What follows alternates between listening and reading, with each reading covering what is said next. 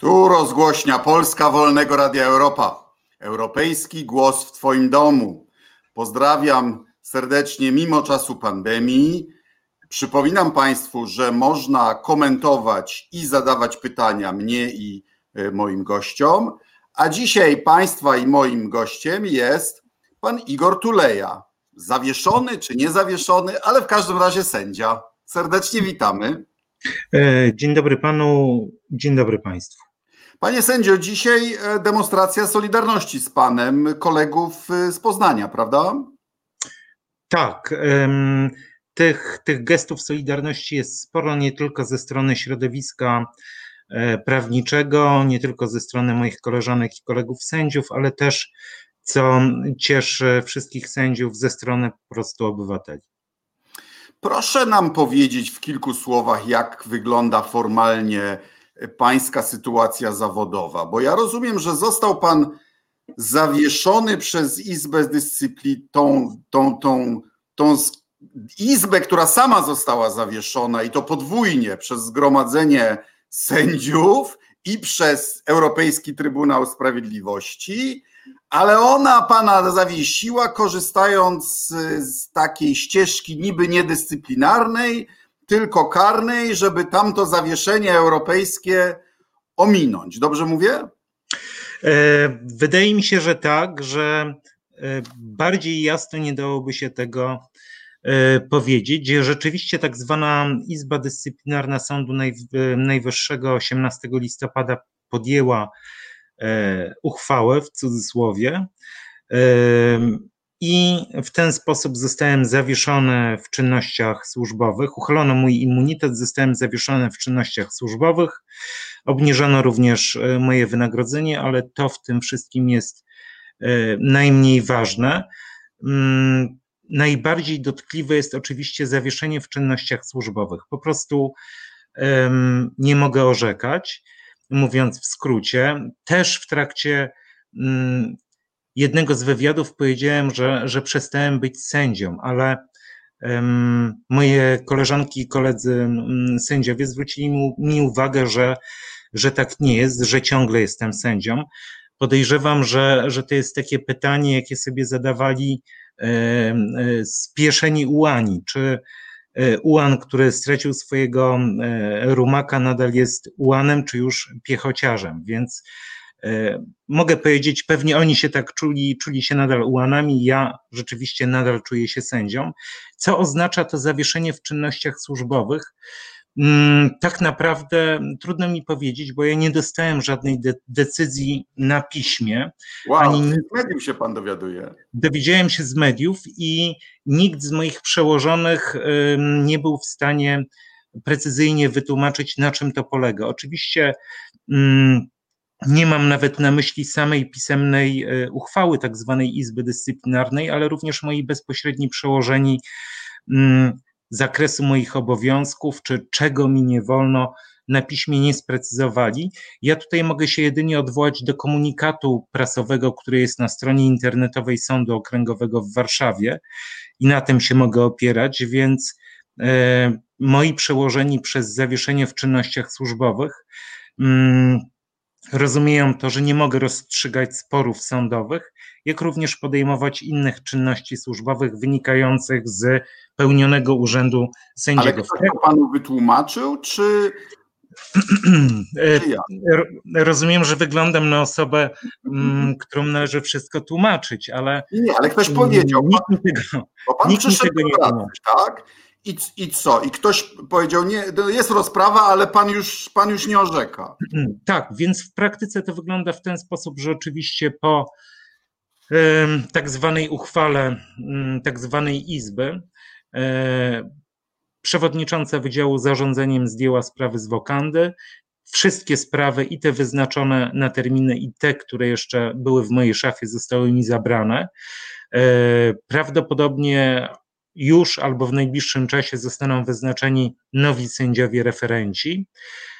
Odcięto mi dostęp od sieci wewnętrznej w sądzie, mój komputer został zablokowany, także mogę przychodzić do sądu mogę siedzieć na swoim krzesełku, przy swoim biurku i w zasadzie mogę tylko przecierać kurz na tym stole.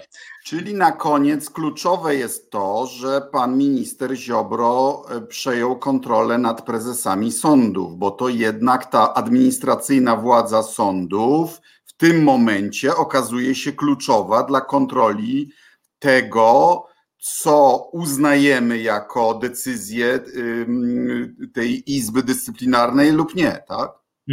Oczywiście to przejęcie tego nadzoru administracyjnego, czy wzmocnienie nadzoru administracyjnego przez ministra sprawiedliwości, to był jeden z tych elementów przejęcia kontroli nad, nad, nad sądownictwem. Oczywiście sędziowie funkcyjni, czyli prezesi, przewodniczący wydziału, mogli postąpić tak albo inaczej. No oni podjęli, dostosowali się do uchwały tak zwanej Izby Dyscyplinarnej.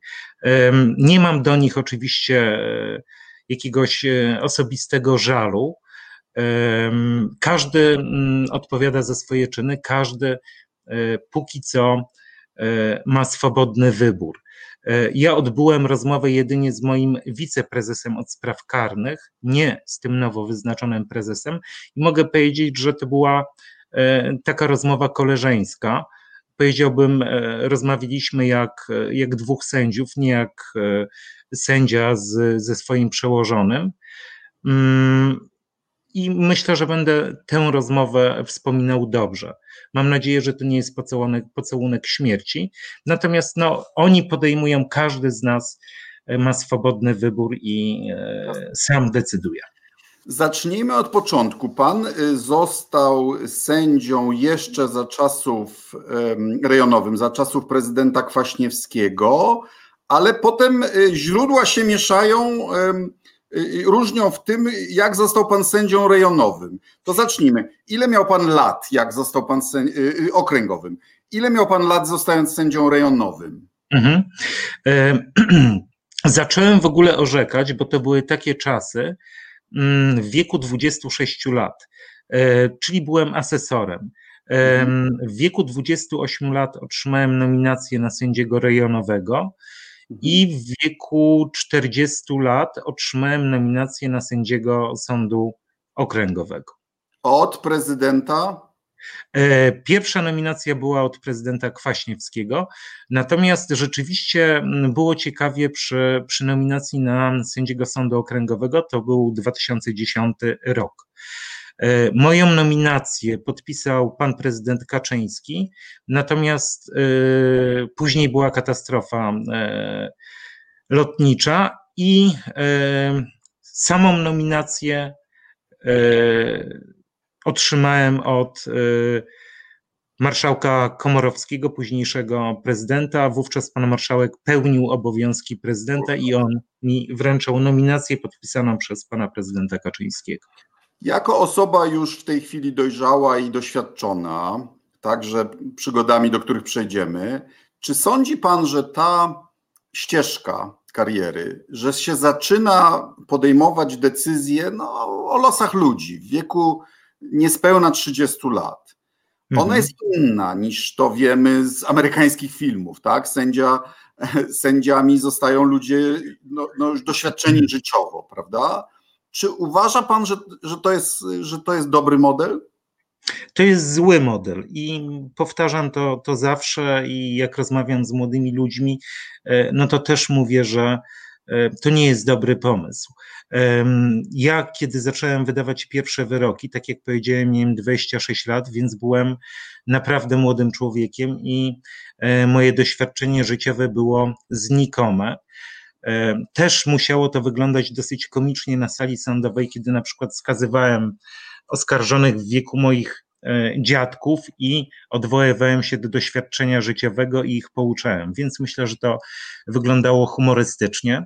Wówczas na szczęście wymiar sprawiedliwości był tak urządzony, że w sądach rejonowych orzekali ławnicy, czyli obywatele, czyli ten czynnik społeczny. Ja osobiście jestem zwolennikiem jak najszerszego udziału obywateli w wymiarze sprawiedliwości i to się dzieje przez ławników. Ci ławnicy służyli mi właśnie doświadczeniem życiowym. Oni nie muszą znać prawa, oni muszą być po prostu mądrzy życiowo. I tak było. Natomiast w latach dwa tysiące piąty do dwa tysiące siódmego ławnicy z sądów rejonowych, czyli tam, gdzie są najbardziej potrzebni, tym młodym sędziom, zostali niestety usunięci. Mhm. Jesteście dużą grupą zawodową. dziesięć tysięcy sędziów jest w Polsce. Co pan powie na, na ten argument, że właściwie nie ma w Polsce przepisu, który by nakazywał przychylanie się przez sędziów do aż takiej dużej proporcji wniosków prokuratur o stosowanie aresztu tymczasowego, ale taka, ale taka panuje subkultura wśród, wśród sędziów, że, że jak prokuratura chce, to, to prawie zawsze się to daje. Co pan o tym sądzi? Mhm. Um,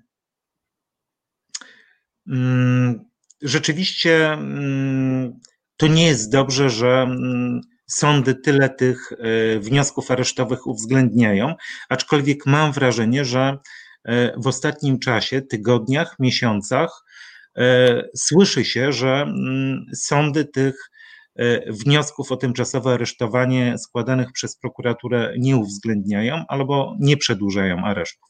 Ja przypomnę, że zawsze, bez względu na kaliber sprawy, zawsze ten wniosek o areszt tymczasowy jest rozpoznawany przez sąd rejonowy, czyli przez tych młodych sędziów.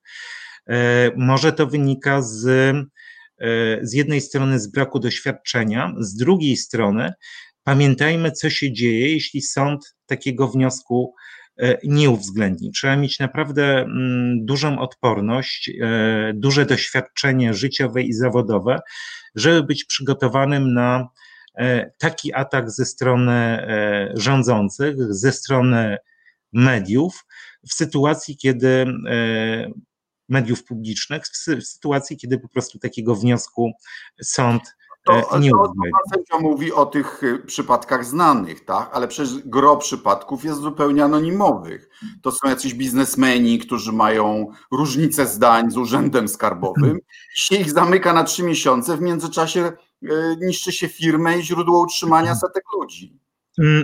Absolutnie się zgadzam.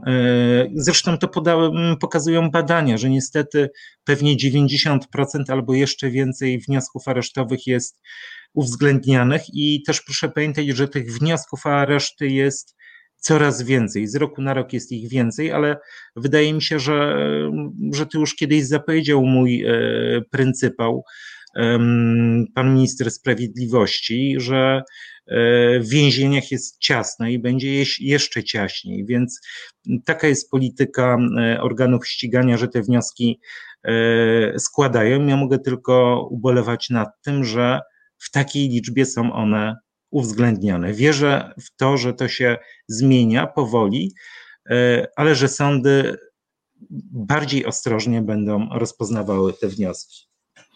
A jakie są przyczyny według pana z punktu widzenia no, wykonawców tej olbrzymiej, przynajmniej w postrzeganiu społecznym, przewlekłości postępowań? No, ja miałem ileś spraw o zniesławienie, a to z Jarosławem Kaczyńskim, a to z Axel Springerem i, i to zawsze są lata. Dlaczego mhm. w czasie kampanii wyborczej taką sprawę można rozstrzygnąć dwadzieścia cztery godziny, a w normalnym trybie trzy lata czasami nie startają? um, um, oczywiście nie tylko sędziowie, ale generalnie prawnicy i sami obywatele widzą to, widzą przewlekłość w sądach. Wynika to z kilku powodów. Tych spraw, które wpływają do sądów z roku na rok jest coraz więcej. Ta kognicja, ta właściwość sądów tak naprawdę ciągle się rozszerza. Dawniej mieliśmy kolegię do spraw wykroczeń, słusznie zostały zlikwidowane. Te wszystkie sprawy wykroczeniowe trafiły do sądów. Każda władza mówi o potrzebie zreformowania wymiaru sprawiedliwości, ale nie rozumie przez reformę wymiaru sprawiedliwości usprawnienia procedur sądowych, tylko z reguły wymianę prezesów albo jakichś urzędników. Reforma Gowina to, było, to była likwidacja małych sądów, tak? Żeby, tą, żeby pracowników sąd, żeby sędziów wysłać tam, gdzie są najbardziej potrzebni. E, tutaj pan minister może, pan poseł może tak mówić. Natomiast do czego zmierzam? Że tak naprawdę każda władza mówi o potrzebie reformy wymiaru sprawiedliwości, ale żadna władza, żadna, nie tylko aktualnie rządzący, ale przed dwa tysiące piętnastym rokiem też się wiele mówiło o potrzebie wymiaru sprawiedliwości. To, co zrobił pan minister Gowin w dwa tysiące trzynastym roku, czyli zlikwidował prawie osiemdziesiąt sądów rejonowych, nie słuchając ani głosu obywateli, ani głosu sędziów, że to jest błąd, to nie był dobry pomysł. Zresztą sama Ale Platforma Obywatelska... sędziów było radykalnie niedociążonych pracą. Tak, tak oczywiście uzasadniał swoją decyzję pan minister Gowin, który jednym rozporządzeniem wysłał w kosmos osiemdziesiąt sądów rejonowych. Czy to było potrzebne? Obywatele i sędziowie mówili, że to nie jest dobry pomysł. Zresztą po dwóch latach sama pla- platforma się z tego no, wycofała. To znaczy to... oczywiście, je, jeszcze może zaznaczę, że nie chcę być żadnym symetrystą, bo to, co się działo e, wtedy, nie da się porównać z tym, e, co dzieje się dzisiaj, ale żebym był jeszcze takim brutusem do końca, to wbiję panu posłowi nóż w pierś i powiem, że zawsze politycy mają takie ambicje, politycy bez względu na opcje, żeby podporządkować sobie, zawładnąć tym wymiarem sprawiedliwości. Błędem było to, co się stało na posiedzeniu Sejmu w październiku dwa tysiące piątym roku na posiedzeniu Sejmu siódmej kadencji. Chodzi mi o wybór pięciu sędziów Trybunału Konstytucyjnego. Znaczy, czyli jakby... Tak, zgoda, błąd, mhm. który moja formacja przeprosiła. Dlatego, dlatego my sędziowie, do czego zmierzam? Dlatego my sędziowie zawsze staramy się podkreślać to, że, że chcemy być apolityczni i, i po prostu przejęcie władzy przez polityków bez względu na, na opcje, na poglądy, tej władzy nad wymiarem sprawiedliwości zawsze po prostu kończy się, krótko mówiąc, totalną wtopą. Mhm. Nasz rząd oddał władztwo nad prokuraturą i mieliśmy mnóstwo zastrzeżeń. Nie zgadzaliśmy się z wieloma decyzjami prokuratora Seremeta, na przykład to, że że uznał, że Macierewicz, reformując służbę specjalną, nie był, nie był funkcjonariuszem publicznym, wie pan. No, zgadzam zgadzam no, się absolutnie. I, i, i do archiwum i, i, i wziął y, rejestry agentury. No nie, ja. nie, nie, nie zgadzaliśmy się z tym, no, mhm. ale dzisiaj widzimy, że ta niezależność prokuratury miała też swoje dobre strony, prawda? O, oddaję absolutnie honor. Y- Świetnym rozwiązaniem było to rozwiązanie, że Urząd Ministra Sprawiedliwości i Prokuratora Generalnego przed dwa tysiące piętnastym rokiem był rozdzielony. Połączenie tych dwóch funkcji no, doprowadziło do tego między innymi, co się dzieje dzisiaj w organach ścigania, w prokuraturze i w wymiarze sprawiedliwości. Jeśli prokuratura jest podporządkowana politykowi, no to nie jest niezależną prokuraturą. Jeśli no sądy będą podporządkowane politykom... To na dobre wyszło, bo straciła wiarygodność. Jeżeli politycy, którzy mają... Zarzu... Dopóki była rozdzielona, to jak polityk dostawał zarzuty, to to była śmierć publiczna. A dzisiaj polityk dostaje zarzuty, po czym jest wybierany na senatora na przykład. Jest więcej niż jeden taki przypadek. Co oznacza, że suweren tej prokuraturze upolitycznionej już po prostu nie ufa. Mhm, oczywiście. Ale ja jeszcze mam jedno pytanie takie proceduralne, bo wie pan, no, jako obywatel sędziego do tej pory spotykałem tylko na sali sądowej. Panie ministrze, proszę się nie sugerować tymi książkami za moimi plecami, to jest fototapeta, więc... U mnie też.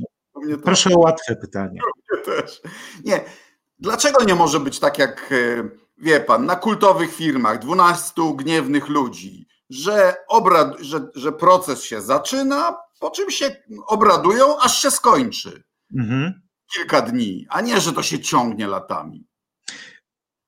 Ja bym tak chciał i moi przyjaciele z sądów też by z pewnością tak chcieli. Tylko takich procesów jak na filmach to sędzia okręgowy prowadzi pewnie kilkadziesiąt, jeśli nie powyżej setki, a sędzia rejonowy powinien się zajmować i musi się zajmować kilkuset sprawami. U nas w Warszawie sędziowie rejonowi, bo zawsze ci najmłodsi w tych sądach najniższego szczebla są niestety najbardziej obciążeni. W sądach warszawskich oni mają po kilkaset spraw, na wokandzie mają po kilka spraw i po prostu takich procesów filmowych oni mają kilkadziesiąt. Tak to wygląda. A proszę powiedzieć, czy nie wynika to z, trochę z tego, że u nas się wszyscy odwołują?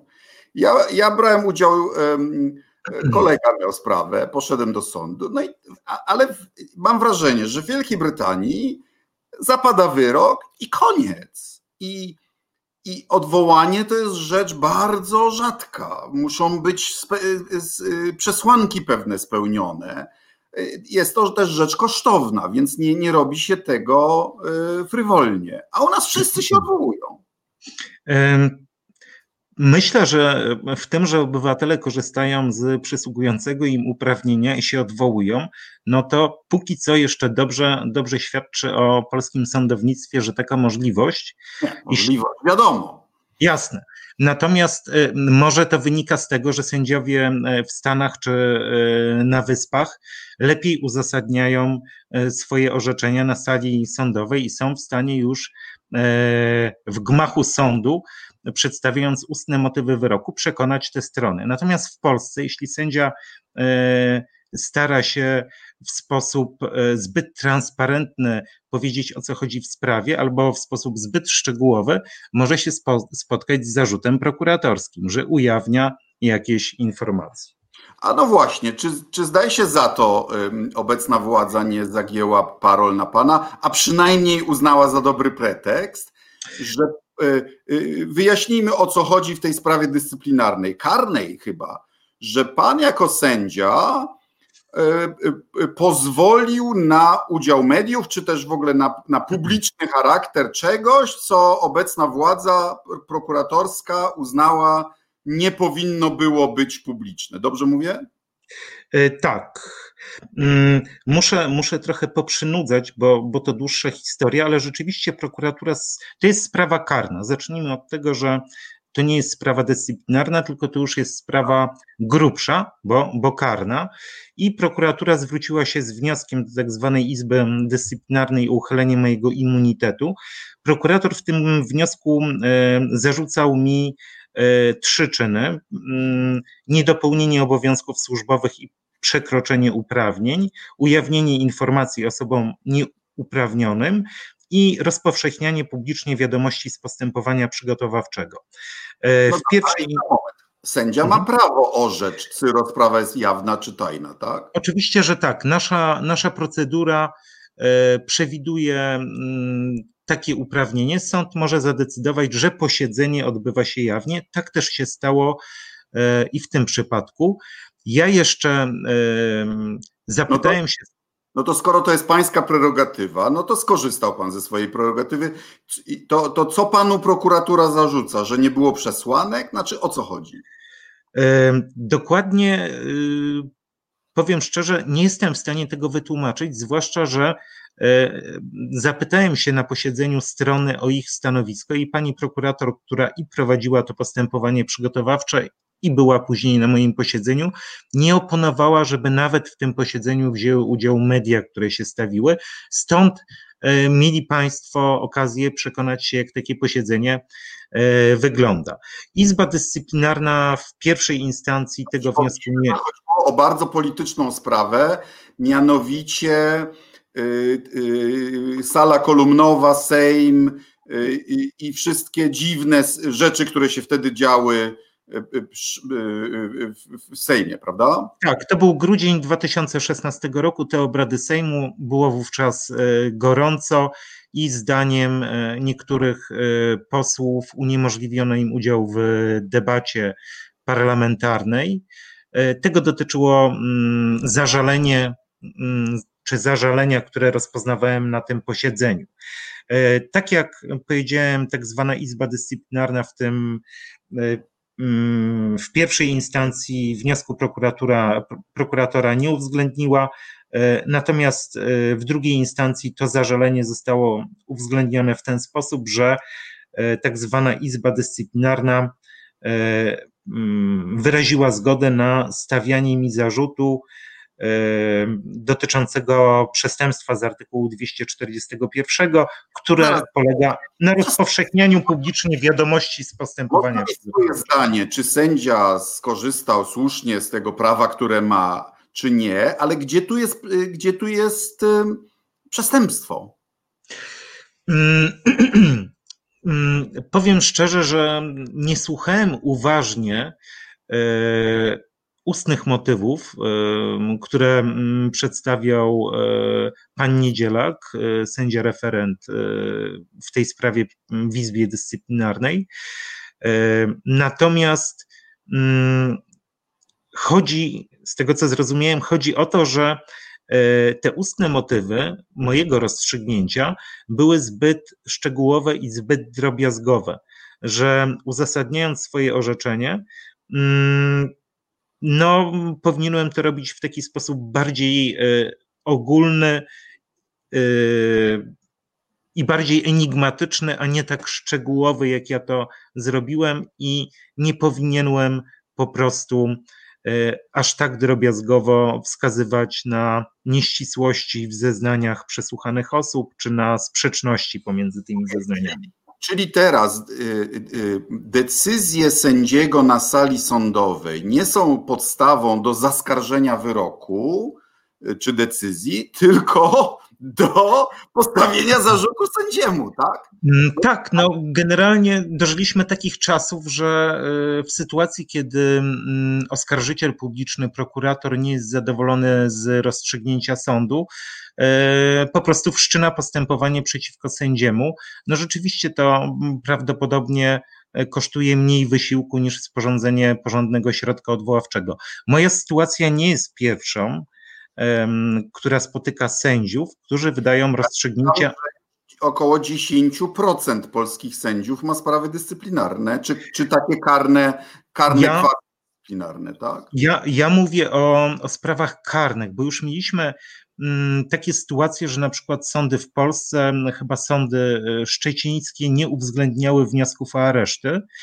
Wówczas prokuratura chyba przez rok prowadziła postępowanie karne, podejrzewając, że sędziowie dopuścili się jakich, jakichś przestępstw.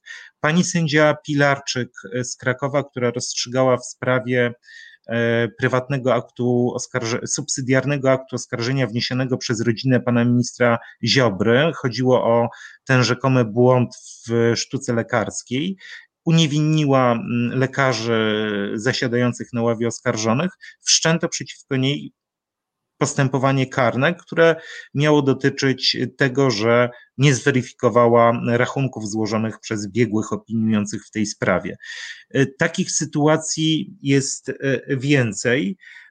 Tak jak mówię, no dzisiaj przeciwko sędziom wszczyna się postępowania karne za orzeczenia, które wydają.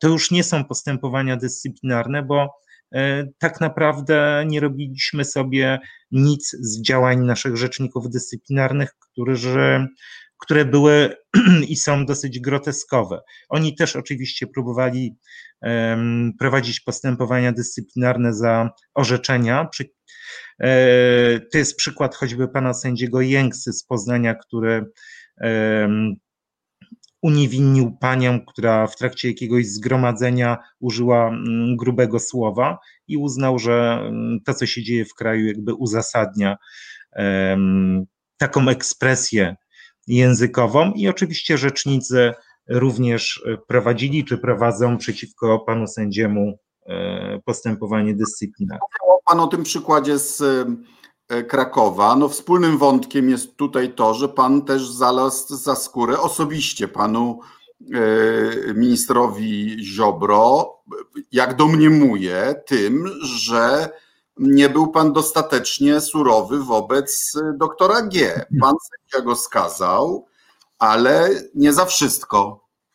Skazał go pan za łapówkarstwo i za, i za co jeszcze? Ale nie skazał. Znaczy, to, był, to była sprawa, w której pan minister Ziobro został zapamiętany, tak? Nikt już przez tego pana, tego pana doktora życia pozbawionym nie będzie, a pan tymczasem miał czelność nie skazać go za, za zabicie pacjenta. To też nie było tak, bo rzeczywiście przykład doktora G jest charakterystyczny, czy charakteryzuje czasy, w których przyszło nam żyć. To były lata, to postępowanie przeciwko lekarzowi to były lata dwa tysiące piąty do dwa tysiące siódmego. Tych postępowań, które prowadzono przeciwko doktorowi, było kilka co najmniej. Ja prowadziłem postępowanie w zakresie właśnie zarzutów korupcyjnych, mobbingu i również postawiono straszny zarzut lekarzowi, że miał dopuścić się przestępstw o charakterze seksualnym, że te usługi seksualne miały być formą łapówki. Także generalnie mój proces dotyczył tego wątku korupcyjnego. Ja rzeczywiście za część czynów skazałem, za część uniewinniłem, natomiast jeszcze toczyło się postępowanie karne przeciwko doktorowi o błąd w sztuce lekarskiej. Ehm, tak, chodziło o śmierć pacjenta, która na konferencji, tej słynnej konferencji prasowej została właśnie skomentowana w, w ten sposób, że już nikt nigdy przez tego człowieka nie zostanie pozbawiony życia. W tym em, w postępowaniu karnym, którego nie prowadziłem, gdzie chodziło o błąd w sztuce, zapadł wyrok uniewinniający i on już jest chyba prawomocny. E, Ten wyrok zapadł dwa czy trzy lata temu, ale co ciekawe, pozwolę sobie jeszcze powiedzieć chwilkę, że z tego co wiem, właśnie w tym postępowaniu o błąd w sztuce lekarskiej sąd pod koniec procedowania powołał jeszcze jednego biegłego, który miał jakby ocenić całość już materiału dowodowego. Ten biegły, jeden z wybitnych kardiochirurgów, został zresztą wskazany przez ministra zdrowia jako wybitny ekspert i on złożył opinię korzystną dla doktora G. Po miesiącu od złożenia tej opinii ustnej na rozprawie prokuratura przeciwko temu lekarzowi, który opiniował w sprawie doktora G, wniosła akt oskarżenia, że ta opinia jest nierzetelna. W ciągu miesiąca prokuratura sporządziła akt oskarżenia. No. Przyjemności z, y, y, spotkały tych ekspertów biegłych, którzy śmieli odczytać dodatkowe słowa z taśm pokładowych, z czarnych skrzynek z Tupolewa. Y, odczytać słowa "zmieścisz się śmiało", no co jak wiemy mogło sugerować, że naciskano na pilotów, więc mamy też, rozumiem, że chodzi o efekt mrożący wobec z jednej strony sędziów, ale z drugiej strony też wobec biegłych, tak?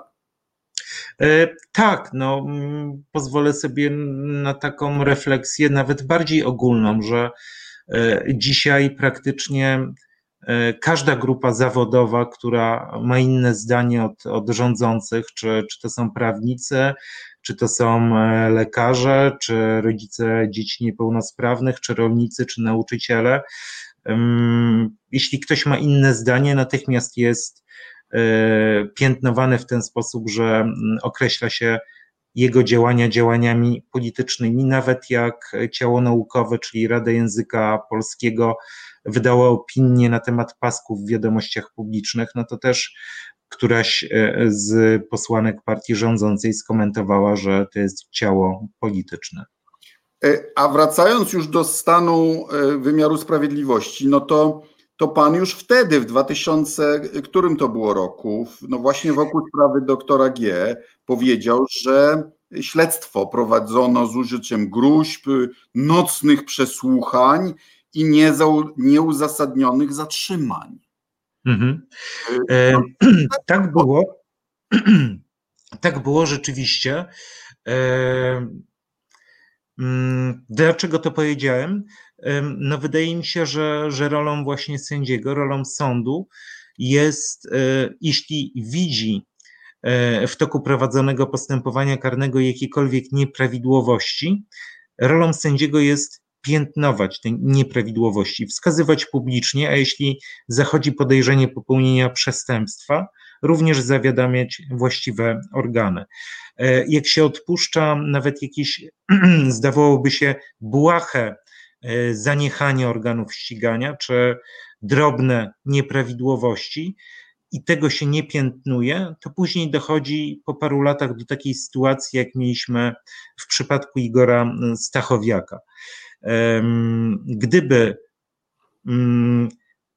uczciwie, rzetelnie wskazywać i wytykać błędy w pracy organom ścigania, myślę, że nie dochodziłoby do tak zbrodniczych sytuacji, jak która się przytrafiła właśnie Igorowi Stachowiakowi na komisariacie policji. No a jaka właściwie powinna być rola prokuratury? No bo tak, wy rozsądzacie, prokurator ma zebrać materiał dowodowy, czy, czy prokurator ma dopaść przestępcę, czy też on też powinien kierować się zasadą sprawiedliwości i też szukać dowodów na niewinność, no a jak sam dojdzie do wniosku, że się może zagalopował, to się wycofać. Jak to jest? Y- Oczywiście powinno być tak, jak pan mówi, bo w kodeksie postępowania karnego obowiązuje zasada obiektywizmu i organy procesowe muszą zbierać dowody zarówno na korzyść, jak i na niekorzyść oskarżonego, ale pewnie te kodeksy pisali jacyś romantycy. Jak to wygląda w praktyce, no to wszyscy widzimy. Prokuratura nie jest niezależna i działa tak, jak, jak działa. Na zalecenie polityków, niestety, jeśli sądy, które, jak mawia pan prezes, pan prezes, są ostatnim bastionem, padną, to również nie będzie niezależnych sądów. Dla sędziego, dla sądu, prokurator jest jedną z dwóch stron procesu karnego. Z jednej strony mamy oskarżyciela publicznego, prokuratora, z drugiej strony mamy oskarżonego. Te strony w procesie muszą być traktowane równo. Natomiast oczywiste jest, że pozycja oskarżonego w procesie karnym jest dużo, dużo słabsza, bo za prokuratorem stoi cały aparat państwowy, cały aparat przymusu. No właśnie i tutaj dochodzimy do dzisiejszej, czy też dzisiaj, dzisiaj cytowanej wypowiedzi, która, powiem szczerze, no mnie zbulwersowała i zmroziła, bo ja już niewiele dobrego się po obecnej władzy spodziewam, ale żeby tak się chwalić, to, to, to, to myślałem, że jest nie w ich interesie. Otóż pan prokurator krajowy Bogdan Świączkowski, ja teraz nie chcę pana sprowokować do wypowiedzi, której pan może pożałować, dobra? Ale skomentować sprawę mecenasa Giertycha, mówiąc, cytuję, sądy nas nie powstrzymają.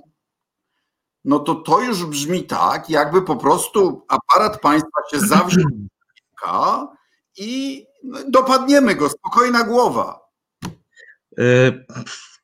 Jak się mogę odnieść do słów pana prokuratora krajowego? No ja myślę, że, że niektóry, niektórym jest mm, trudno pogodzić się z tym, że nawet jak założą kowbojski kapelusz yy, i bardzo wciągną brzuch, no to nigdy nie będą wyglądali jak John Wayne. Póki sądy są niezależne, tak jak mówię, prokuratura jest jedną z dwóch stron procesu karnego. E, ja... się, że nie przypadkiem y, ludzie są zatrzymywani w czwartki, bo w piątki można ich nastraszyć, przez noc skruszeją, a w sobotę już jest taki dyżurny sędzia, na którego wybór y, y, y, i to można przewidzieć, kto to będzie, czy to na przykład będzie sędzia życzliwy władzy i już się ma człowieka do aresztu, do wydobywczego, a potem się zobaczy. Um. Hmm. Czy to, co powiedziałem, jest y, zupełnie żadnego związku nie ma z rzeczywistością? Hmm. Obawiam się, że może mieć, ponieważ też media donosiły, że y, prokuratorzy na przykład mieli wiedzę, który sędzia danego dnia ma dyżur aresztowy. Y, o tym, o tym pisały media. Ym, No jeśli to jest prawda, jeśli rzeczywiście takie sytuacje miały miejsce, że prokuratorzy sobie wybierali sędziów, którzy będą rozpoznawali wnioski aresztowe, to oczywiście jest to potworna manipulacja ze strony organów ścigania. Nie ma to nic wspólnego ani z zasadą obiektywizmu, ani tym bardziej z niezależnością takich organów. Są to po prostu, myślę, że to można nazwać zbrodniami sądowymi. Też, też stowarzyszenia sędziowskie, adwokaci, samorządy prawnicze też kładą olbrzymi nacisk od wielu lat na edukację prawną, edukację obywatelską i choćby o takich podstawowych rzeczach, że policja może zatrzymać na czterdzieści osiem godzin, nie dłużej. Trzeba powtarzać obywatelom. Jeśli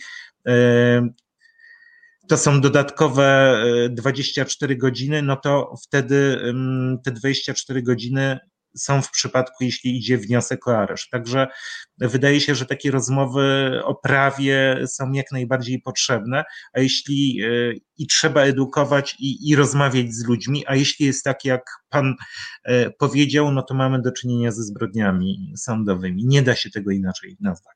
Zmierzając do końca naszej rozmowy, a co pan sędzia powie o tym, że tak się dziwnie składa, że bardzo często po sześciu, dziewięciu miesiącach w areszcie ludzie zaczynają sobie przypominać, że jednak ktoś tam do czegoś ich namawiał i obciążają zeznaniami kogoś innego i wtedy wychodzą na wolność.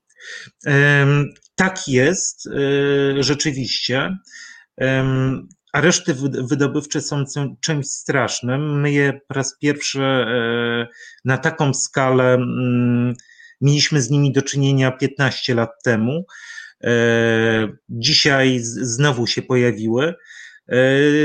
No to jest coś strasznego. Ja też patrzę na to w ten sposób, że później tacy ludzie, którzy niesłusznie zostali pozbawienia, pozbawieni wolności, oni mogą dochodzić zadośćuczynienia i odszkodowania.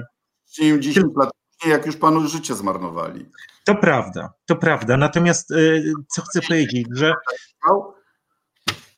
nie usłyszałem, ale, ale dokończę, że takich sytuacji, takich niesłusznych aresztów jest bardzo, bardzo dużo. Ja to widzę choćby po tych sprawach, gdzie te odszkodowania i zadośćuczynienia są dzisiaj zasądzane. My zasądzamy ludziom jakieś pieniądze za zatrzymania, które miały miejsce właśnie kilkanaście lat temu, głównie w tych czasach dwa tysiące piąty do dwa tysiące siódmego. Te procesy karne niestety trwały bardzo długo i one się pokończyły jakiś czas temu i dzisiaj ci ludzie domagają się słusznie jakiejś rekompensaty finansowej. To panie sędzio, na koniec, no bo wiemy, że jest też kontekst międzynarodowy. Wiemy, że Polska wetuje budżet europejski, bo nie chce poddać się procedurze, która by uzależniała wypłatę środków od praworządności. Czy w świetle tego, co sobie powiedzieliśmy tutaj, czy Polska dzisiaj jest praworządnym krajem? E... Coraz gorzej z tą e, praworządnością u nas. E, I obywatele, i sędziowie od pięciu lat e, bronią tej praworządności, bronią niezależności sądów, niezawisłości sędziowskiej, po prostu bronimy tych zasad zapisanych w Konstytucji. To może inaczej, a może inaczej zadam pytanie.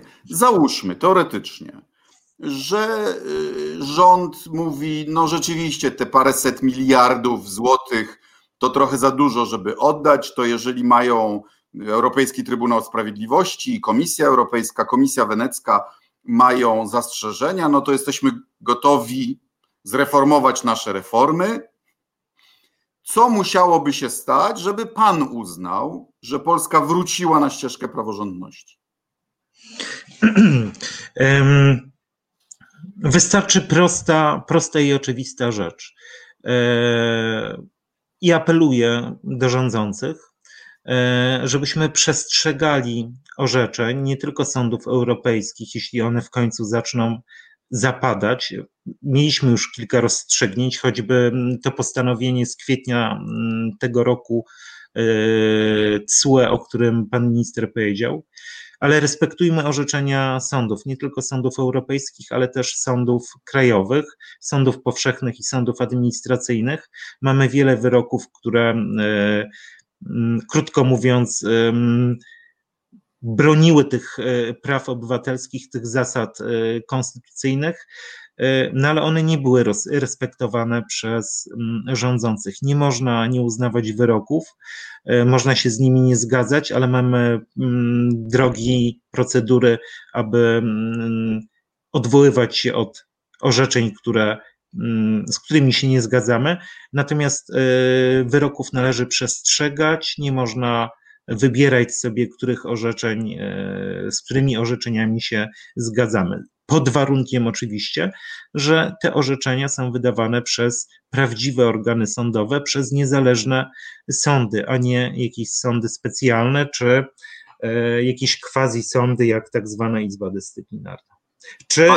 No to Trybunał Konstytucyjny, który nie jest trybunałem w zasadzie. Na koniec to mnie pan pocieszył, bo to oznacza, że droga do i uzyskania środków europejskich i powrotu do, do, do grona demokratycznych krajów jest oczywista i stosunkowo prosta. Znaczy przestrzegać własnej konstytucji i wykonywać uprawni- wyroki sądów do tego uprawnionych. No to umówmy się, że o to będziemy się modlili, żeby się rządzący opanowali i wrócili na dobrą drogę. Serdecznie panu dziękuję za uwagę. Dziękuję. Dziękuję bardzo, do widzenia. Do widzenia. Proszę państwa, to była rozgłośnia Polska Wolnego Radia Europa, Europejski Głos w twoim domu. Jeśli się państwu podobało, to proszę o szerowanie, lajkowanie, udostępnianie w mediach społecznościowych. Serdecznie zapraszam na następny odcinek. Dziękuję, bądźcie zdrowi.